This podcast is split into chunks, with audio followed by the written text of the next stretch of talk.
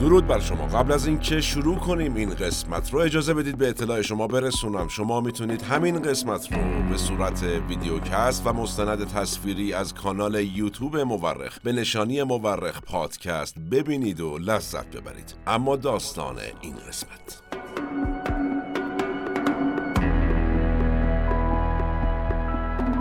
هجاب یکی از مسائل پرمناقشه در تاریخ ایران بوده و هست.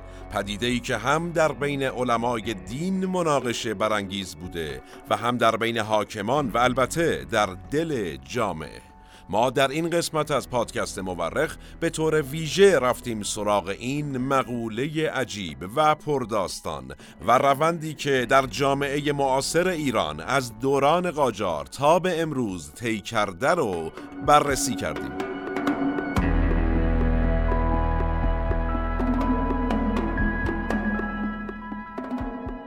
سلام من احمد آشمی هستم و این اپیزود سی و هفتم از پادکست مورخه که فروردین 1402 منتشر میشه. ما در این قسمت رفتیم سراغ بحث هجاب در ایران و روند تاریخی این پرونده اجتماعی و البته سیاسی رو در تاریخ معاصر ایران روایت کردیم. تاریخ بیش از آن که علم باشه یک هنره. هنره کنار هم گذاشتن شواهد. ما در پادکست مورخ هر بار یکی از پازل های تاریخ جهان رو کنار هم می‌ذاریم.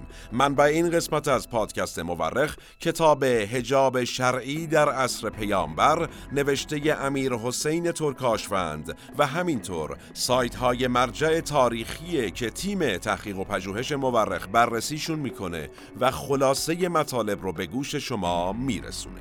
شما می‌تونید تمامی قسمت های پادکست مورخ رو البته تا به اینجا از طریق کانال یوتیوب مورخ به نشانی مورخ پادکست به شکل مستند تصویری یا ویدیوکست ببینید و بشنوید و لذت ببرید. نظر فراموش نشه و نوش گوش هاتون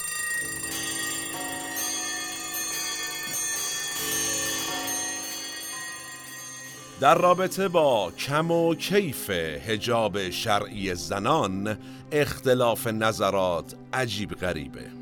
عده خیلی اندکی معتقدند که هجاب زن و مرد خیلی تفاوتی با هم نداره. یعنی زن هم اگر شرمگاه عقب و جلوشو با یه تیکه پارچه و حتی اگر پارچه هم نبود با دستاش بپوشونه کفایت می‌کنه. نتیجتا این دسته گفتن که کافیه بین ناف تا زانو پوشیده بشه.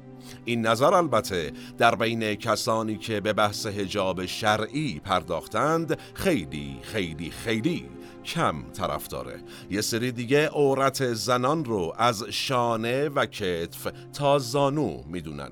بخش زیادی از علمای اسلام اما میگن که هجاب شرعی زن یعنی پوشوندن تمام بدن به جز صورت و از مچ دست به پایین و از مچ پا به پایین. یه سری دیگه به همین مقدار هم رضایت ندادند و گفتند که کل اندام زن حتی ناخونهاش جزو عورت محسوب میشه و باید پوشونده بشه. بنده عذرخواهی می‌کنم. اگر فکر می‌کنید اینجا ته داستان اشتباه فکر کردید از این عجیب تر هم وجود داره. کسانی هستند که معتقدند نه تنها تمام بدن زن باید پوشیده شه بلکه صدای زن هم جزو عورته و نباید به گوش نامحرم برسه. پند خیلی عذرخواهی این اختلاف نظرها در کنار نگاهی که اساساً خواهان آزادی سبک پوشش در جامعه است و معتقد هیچ نهاد اجتماعی اجازه نداره آزادی فردی افراد ازشون بگیره کشمکش های بیشمار و بیپایانی رو در تاریخ ایران زمین به خصوص در تاریخ معاصر ایران زمین شکل داده.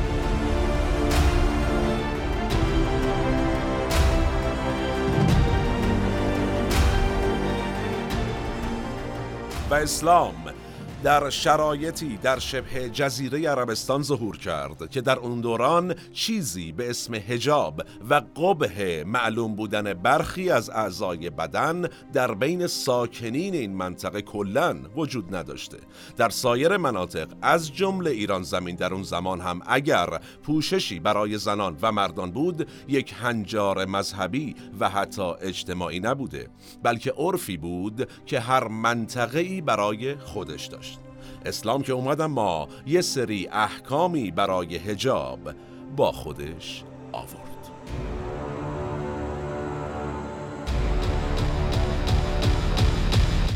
در ابتدای کار هم اسلام خیلی سختگیری نداشت نسبت به پوشش زنان. حتی تا سال نهم هجری قمری مراسم حج به صورت برهنه کامل و با حضور مختلط زنان و مردان در کنار هم برگزار می شد. از این سال بود که اعلام شد که حاجی خانم ها و حاج های عزیز لطفا وقتی تشریف میارید حج یه پارچه ای بپیچید دور خودتون که شرمگاهتون خیلی معلوم نباشه بعدم یه توصیه هایی کرد یعنی چی؟ مثلا اون موقع مثل الان نبود که صف نماز زن و مرد جدا باشه. همه کنار هم نماز میخوندند. ولی چون هیچ پوششی یعنی پوشش ویژه‌ای وجود نداشت چیکار کردند؟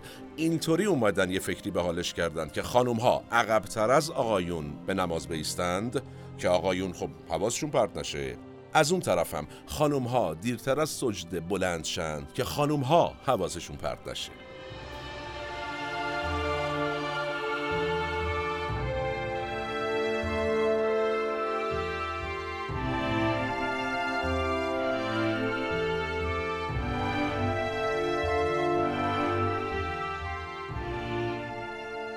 خونه های اون دوران هم جالبه. کلا یه اتاق بوده که در هم نداشته و برای همین خیلی فضای تفکیک شده ای بین داخل و خارج خونه وجود نداشته. پس در نتیجه در ابتدای پدید اومدن اسلام اصلا با هجابی که امروزه می‌شناسیم سر و کار نداشتیم.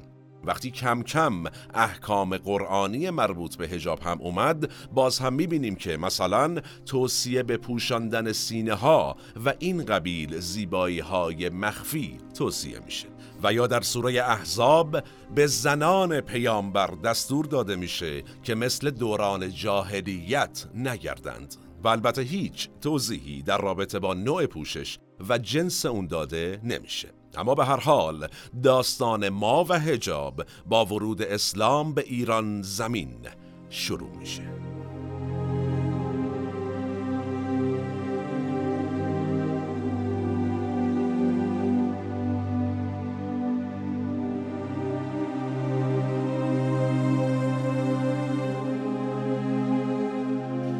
ورود اسلام به ایران زمین در دوران ساسانیان. کم کم اون روایتی که سفت و سخت ترین نوع هجاب رو برای زنان میپسندید بر افکار عمومی حاکم شد و زنان تماما پوشیده شدند.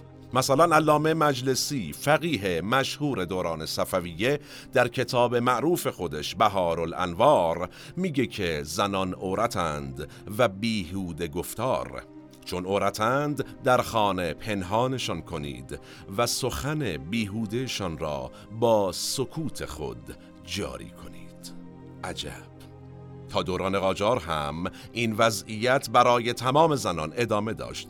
اونها اگر می‌خواستند حضور در سطح اجتماع داشته باشند مجبور بودند از برقع و روبند استفاده کنند. آموزش و مکتب هم برای زنان ممنوع بود طالبان طور مگر اون دخترانی که در خاندانهای اشرافی به دنیا آمدند و پولشو دارند و می‌تونستند با معلم سرخونه سواد بیاموزند. البته ما این وضعیت رو در قسمت مربوط به تاریخ مدارس دخترانه در ایران توضیح دادیم که می‌تونید ببینید یا بشنوید یا از طریق یوتیوب یا از بسترهای پادکست. در هر حال این وضعیت تا دوران مشروطیت هم ادامه داشت.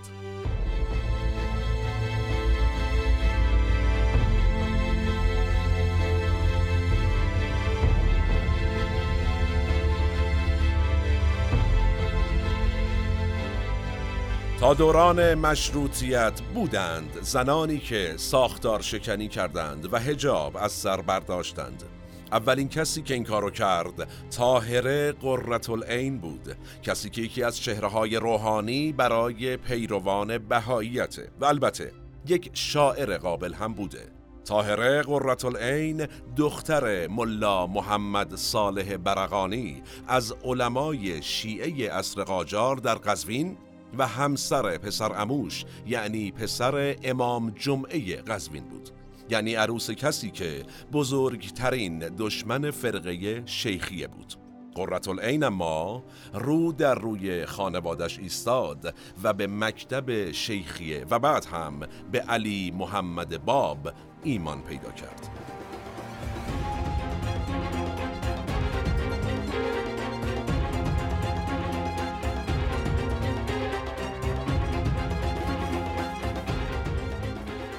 طاهره قررت العین بعد از فعل و انفعالات زیادی که بعدا البته در اپیزودهای بعدی خواهیم گفت توسط بابی ها از قزوین فراری داده میشه و به یکی از گرد همایی های بابی ها وارد میشه و موقع سخنرانیش که می‌رسه هجابش رو برمیداره. اینجا میگن خیلی از مردها که اصلا فرار کردن. یکی گلو درید و خونین و مالین رفت خیلی هم به سمتش حمله ور شدن. و البته خیلی هم تاهر قررت العین رو بی هجاب پذیرفتند. بعضی از مورخین البته میگن فقط روبندشو کنار زده. یعنی در همین حد کشف اجاب کرده. بعضی ها میگن کلن لخت شده. بعضی ها هم میگن موهاش آزاد کرده و چادر و چارقد رو در آورده. به هر حال طاهر قررت العین دست به تاب و شکنی می‌زنه.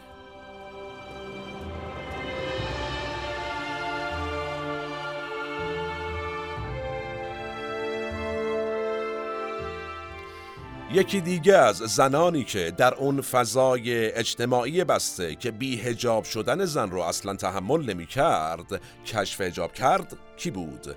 دختر ناصر الدین شاه قاجار تاج و سلطنه اون نقاب از چهره برداشت چادر رو کنار گذاشت چهرش رو برهنه کرد و لباسهای تنگ و کوتاه به تن کرد و اینطوری دست به ساختار شکنی زد وقتی ناصر الدین شاه به فرنگ رفت و حسابی از شرایط اجتماعی اروپا خوشش اومد به خصوص البته وقتی تحت تأثیر رقص بالرین ها قرار گرفت به ایران برگشت و اولین و مهمترین تغییرات رو در حرم سرای خودش داد.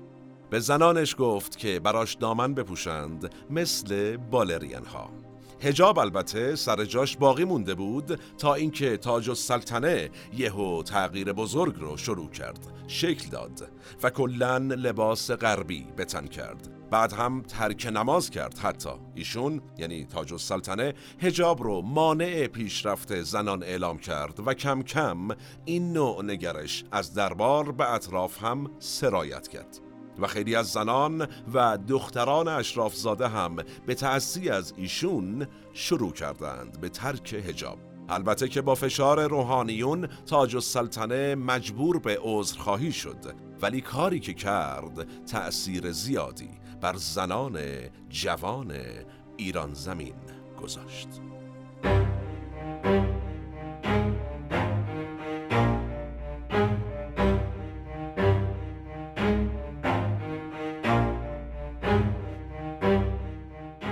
جنبش مشروطه که شروع شد. کم کم فضای اجتماعی هم داشت پوستندازی می کرد کم کم زنان هم مسئولیت های اجتماعی پذیرفته بودند و از اندرونی خونه بیرون اومده بودند. شکلگیری ارتباط با جوامع توسعه یافته غربی باعث شده بود کم کم مدل حضور زنان در اجتماع اون کشورها مورد توجه روشنفکران ایرانی هم قرار بگیره. و یکی از ویژگی های این حضور در واقع در غرب چی بود؟ بیهجاب بودن زنان با آغاز صده چهاردهم میلادی دختر میرزا حسن رشدیه یعنی خانوم شهناز آزاد که در قسمت مربوط به راه افتادن مدارس دخترانه در ایران راجبش مفصل صحبت کردیم که اگر ندیدید باز عرض می‌کنم ببینید و بشنوید. یه نشریه انتقادی و در حمایت از حقوق زنان راه انداخت ایشون به اسم نامه بانو. بعد به همراه شوهرش ابوالقاسم خان آزاد مراقعی یه انجمنی راه اندازی کردند به اسم انجمن مخفی کشف هجاب این دوستان معتقد بودند که هجاب ابزار سرکوبیه که مردان بر زنان اعمال می کنند و اگر زنان می خواهند پیشرفت کنند باید هجاب را کنار بگذارند و اگر می خواهید جامعه توسعه پیدا کنه هم باید زنانمون رو پیشرفت بدیم. یعنی باید زنانمون پیشرفت کنند. آزاد مراقعی بابت فعالیت های این انجمن و نوشتهاش در نشریه نامه بانو طی دهه اول قرن چهاردهم چندین بار به زندان افتاد و تبعید شد.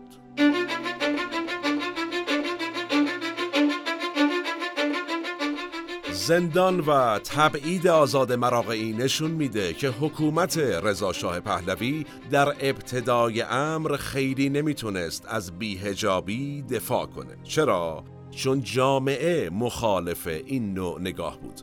اما یه سری اقداماتی هم از طرف دولت انجام می‌شد در راستای عادی سازی کشف هجاب مثلا نشریه‌ای بود به نام عالم نسوان در همین دوران از لزوم کشف حجاب می نوشت و مطالبی از موافقان و البته مخالفان این مسئله رو چاپ می کرد و حکومت هم باش برخوردی نمی کرد.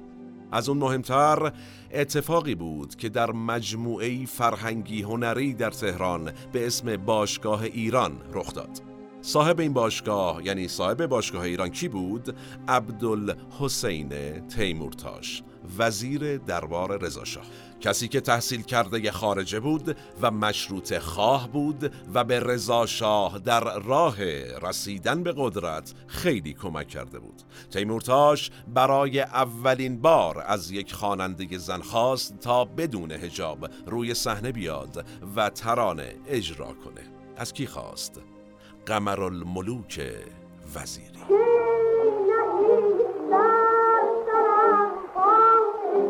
حضور قمرالملوک بدون هجاب روی صحنه با واکنش منفی خیلی از مذهبیون و روحانیون همراه شد ولی این خواننده دوباره و دوباره و دوباره با همین وضعیت روی صحنه حاضر شد و خواند.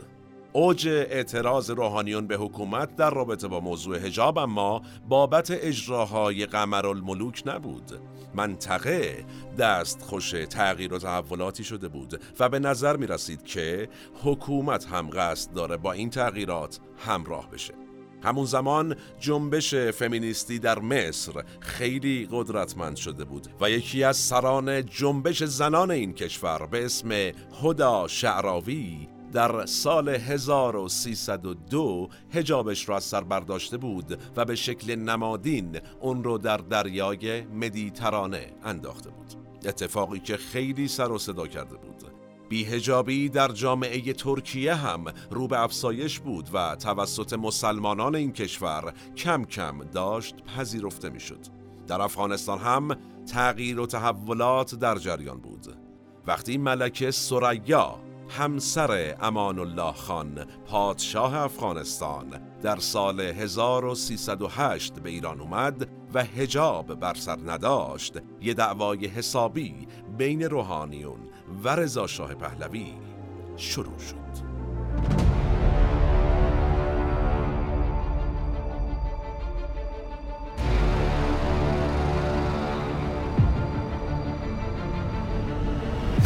روحانیون از رضا شاه می‌خواستند که به ملک سریا اعلام کنه که اگر قصد داری بیای ایران باید هجاب داشته باشی.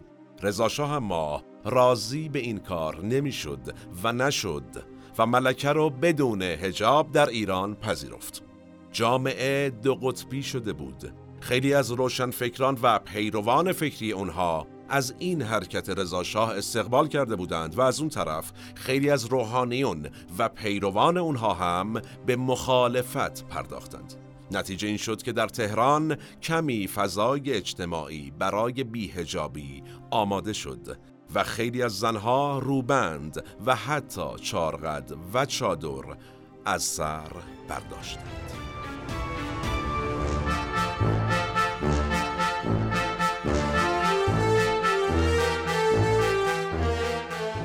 بیایم کمی جلوتر. تنها سفر خارجی رضا پهلوی در تاریخ دوازدهم خرداد 1313 انجام شد.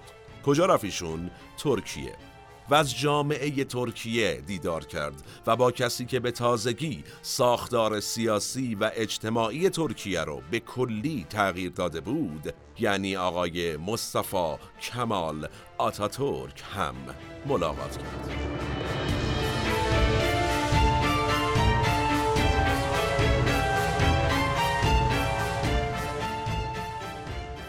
اوضاع اجتماعی ایران. در دوره‌ای که رضا شاه یا رضا خان به قدرت رسید به قدری بد بود که این وضعیت از سر و شکل مردم هم عیان بود. محمد علی فروغی که اولین نخست وزیر دوران پهلوی بود در خاطرات خودش آورده. که وقتی در راه رسیدن رضا شاه به تهران و قدرت گرفتن به دروازه قزوین رسیدیم جمعی خمار و نشعه دیدیم که روی هم تلمبار شده بودند و جمعی دست در تنبان داشتند از سوزاک در این حال رضا شاه نشست و دست به پیشانی گذاشت و گفت آقای فروغی چه کنیم؟ از کجا شروع کنیم به اصلاح این مملکت؟ حتی گفته میشه بیش از نیمی از مردان ایران کچلی داشتند. از فرط عدم رعایت بهداشت. زنها هم که اصلا کلا تو اجتماع حضور نداشتند به اون شکل. توی همچین شرایطی بود که رضا شاه رفت ترکیه و دید مردمان این کشور تازه تأسیس کتشلوار غربی به تن دارند و زنها هم بیهجاب با لباسهای غربی در خیابونها قدم می‌زنند.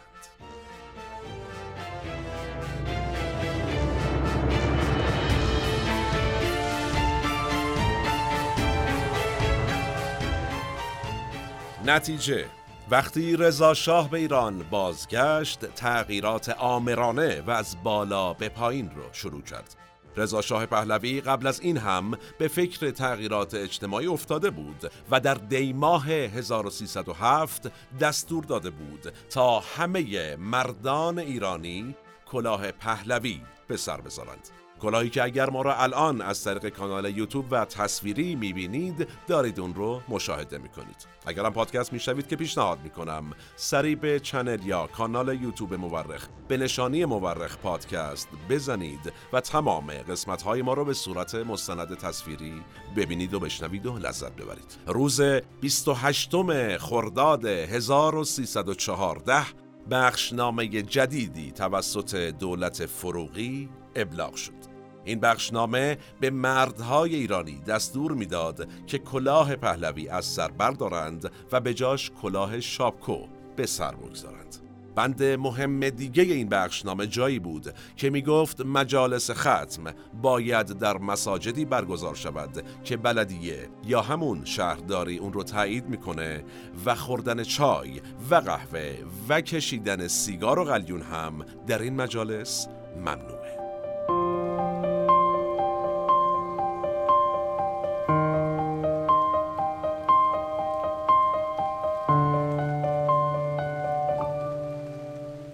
اون زمان شایعه تصویب قانونی برای کشف هجاب هم مطرح شده بود.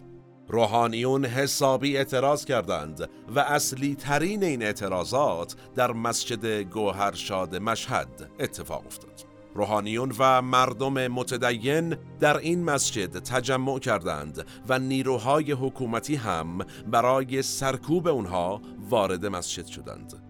21 تیر 1314 جمعیت حاضر در گوهرشاد به اوج خودش رسید و فردای اون روز یعنی 22 تیر ماه 1314 درگیری ها بالا گرفت. نیروهای حکومتی مردم را به گلوله بستند و تعداد زیادی کشته شدند.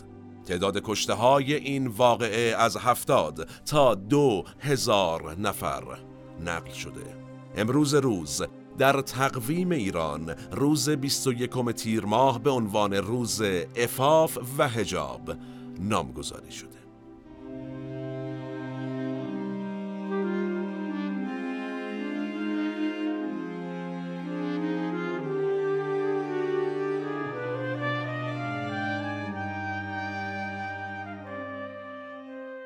واقعه گوهرشاد باعث شد تا افکار عمومی حسابی علیه رضاشاه موضع بگیرن. ولی رضاشاه کوتابیا نبود. اون معتقد بود فقط با جبر میشه هجاب رو از سر زنان برداشت و اونها رو وارد جامعه کرد. از طرفی وقایع دوران هرج و مرج در اواخر قاجار باعث شده بود تا رضاشاه عنوان کنه چی؟ پوشیدن برقع و پوشی خطر امنیتی داره چرا؟ در زمانی که ترورهای سیاسی در ایران رو به افسایش بود بارها دیده شده که مردی در زیر هجاب کامل زنانه با اسلحه پنهان شده و به خصوص در مراسمهای مذهبی که زنان اجازه حضور داشتند وارد جمعیت شده و ناگهان اسلحه رو کشیده و کسی رو ترور کرده. پس قانون کشف هجاب در 27 آذر ماه 1314 توسط دولت ابلاغ شد.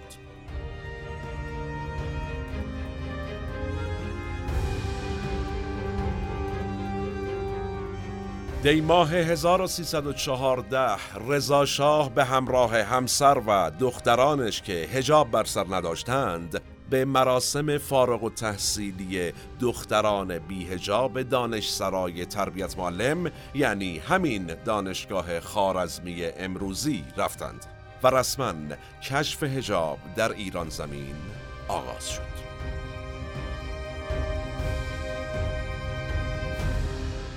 کشف هجاب رضا شاهی واکنش منفی در بین بخش بزرگی از جامعه داشت. البته که در شهرهای بزرگ مثل تهران بخشی از طبقه متوسط و مرفه از این فرمان شاه استقبال کردند و هجاب از سر برداشتند. خیلی از زنان کاملا از حضور در جامعه توسط خانواده هاشون من شدن و خیلی های دیگه هم در عوض حضور بیشتری در جامعه پیدا کردند. کشف هجاب رضا شاهی با کاری که آتاتورک کرد اما فرق می کرد آتاتورک در ترکیه اجبار به کشف هجاب نکرده بود و برای همین جامعه ترکیه با اقدامات آتاتورک همراهتر بودند تا جامعه ایران با اقدامات جبری رضاشاه رضاشاه در 1320 و با ورود متفقین به ایران به نقطه پایان خودش رسید. از قدرت خل شد و قانون بیهجابی اجباری هم لغو شد.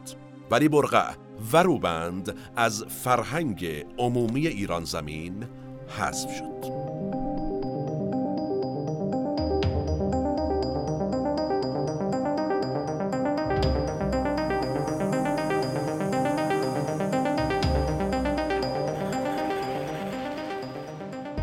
بیایم جلوتر با پیروزی انقلاب اسلامی ایران در 22 بهمن ماه 1357 چه شد؟ باز هم مسئله هجاب در جامعه ایران بالا گرفت تا پیش از پیروزی این انقلاب خیلی بحثی در رابطه با هجاب مطرح نبود فقط در سخنان رهبر انقلاب شنیده می‌شد که پس از انقلاب با بیبندوباری و برهنگی برخورد خواهد شد. و جامعه مذهبی ایران هم از این سخنان استقبال می کردند یک هفته بعد از پیروزی انقلاب اما نظرات کمی عوض شد. رهبر انقلاب اعلام کرد که زنان باید در وزارتخانه های اسلامی با هجاب حاضر شوند. سریعا قانون حمایت از خانواده که در حکومت قبلی یعنی در حکومت پهلوی تصویب شده بود لغو شد. قانونی که بندهایی در رابطه با زنان داشت و مثلا با چند همسری و کودک همسری مخالفت می کرد لغو شد. سقط جنین هم حرام اعلام شد. کمی بعد علا رغم مخالفت اولیه دولت موقت هجاب اجباری در ادارات ایران زمین قانون شد.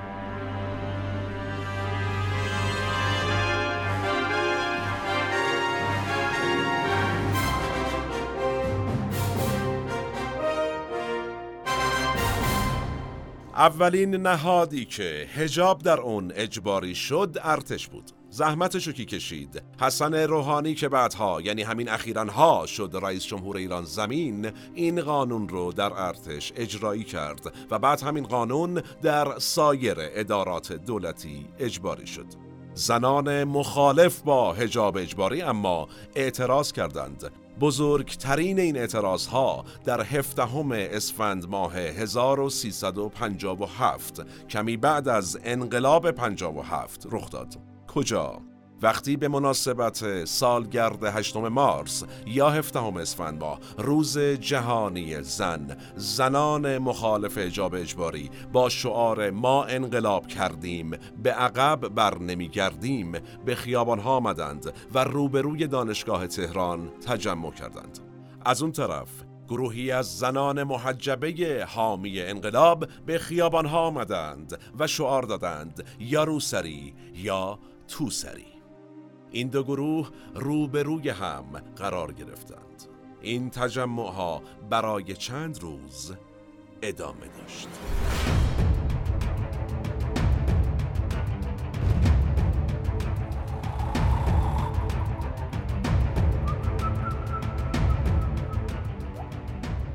و اینجای تاریخ آیت الله سید محمود طالقانی که از سران انقلاب بود سریعا مصاحبه ای انجام داد تا دلنگرانی بخشی از جامعه که از شکلگیری هجاب اجباری نگران بودند رو رفع کنه. ایشون گفت در زمینه هجاب اجباری در کار نیست. نتیجه کم کم اعتراضات فروکش کرد. در ادامه شهریور ماه 1358 آیت الله طالقانی درگذشت و کم کم سیاست ها در رابطه با هجاب سفت و سخت تر شد.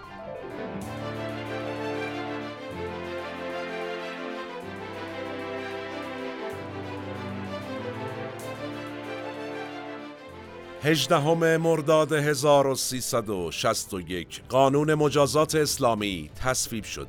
در این قانون مجازات هایی برای بیهجابی در نظر گرفته شده بود. اکثریت جامعه ایران در اون دوران با هجاب اجباری موافق بودند و خیلی زود تمام زنان ایران زمین با هجاب در کوچه و خیابانها دیده شدند.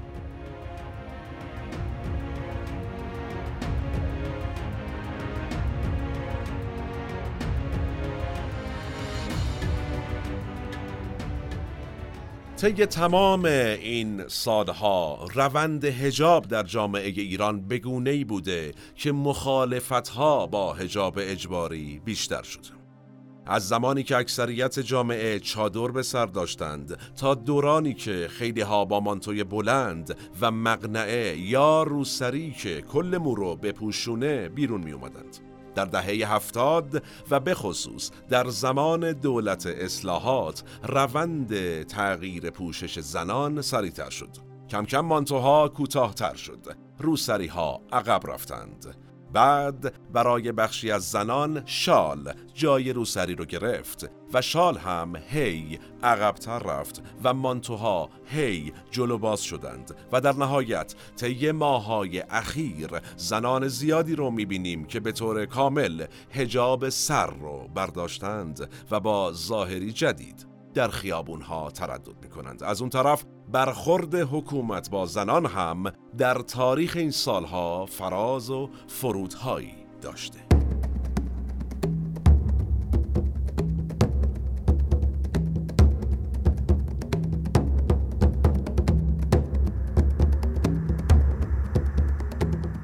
کمی به عقب برگردیم. در دهه شست کمیته های انقلاب مسئول برخورد با زنان بد هجاب بودند. بعد که کمیته انقلاب منحل شد و برخورد با بدهجابی به نیروی انتظامی سپرده شد برخورد با بدهجابی کمی کاهش پیدا کرد تا اینکه در دوران ریاست جمهوری دکتر محمود احمدی نژاد گشت های ارشاد زیر مجموعه نیروی انتظامی به راه افتاد و باز هم این برخوردها شدت پیدا کرد. از طرفی یه سری مخالف بیهجابی هم همیشه خارج از سازوکار رسمی به مقابله با بیهجابی و بدهجابی پرداختند در تمام این سالها. از اسید پاشی به زنان در اصفهان بگیریم تا چیزهایی که دیدیم و داریم می‌بینیم.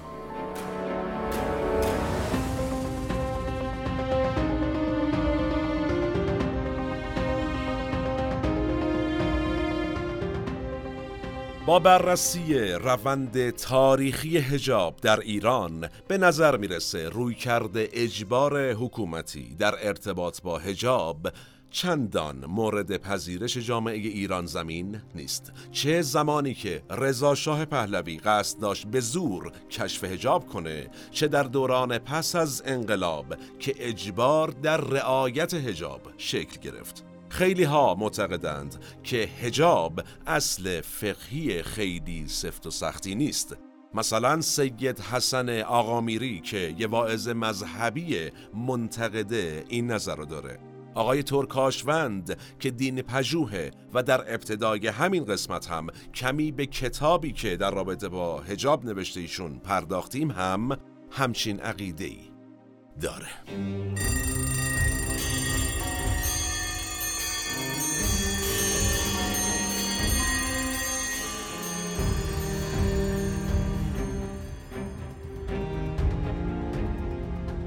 به هر حال هجاب به موضوع مهمی در جامعه ما تبدیل شده و کش و قوسهای فراوانی هم در این رابطه طی دوران معاصر در ایران زمین وجود داشته و به نظر می‌رسه این موضوع که یه دو قطبی جدی اجتماعی در ایران شکل داده در آینده هم می‌تونه وقایع بسیاری رو به وجود بیاره. ما در این قسمت ویژه از پادکست مورخ هیچ قضاوتی راجع به اصل هجاب نداشتیم و نداریم و قضاوت در این رابطه رو به شما واگذار می‌کنیم و فقط سعی کردیم در این قسمت روند تاریخی این پدیده اجتماعی و البته سیاسی رو روایت کنیم و به رویکردهای حکومتی و واکنشهای اجتماعی به این رویکردها بپردازیم.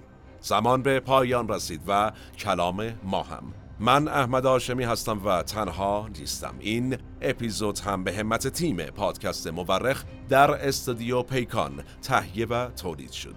تا چند روز آتی و قسمت جذاب بعدی سالم باشید و در صلح شما رو به تاریخ میسپارم و میبینمتون.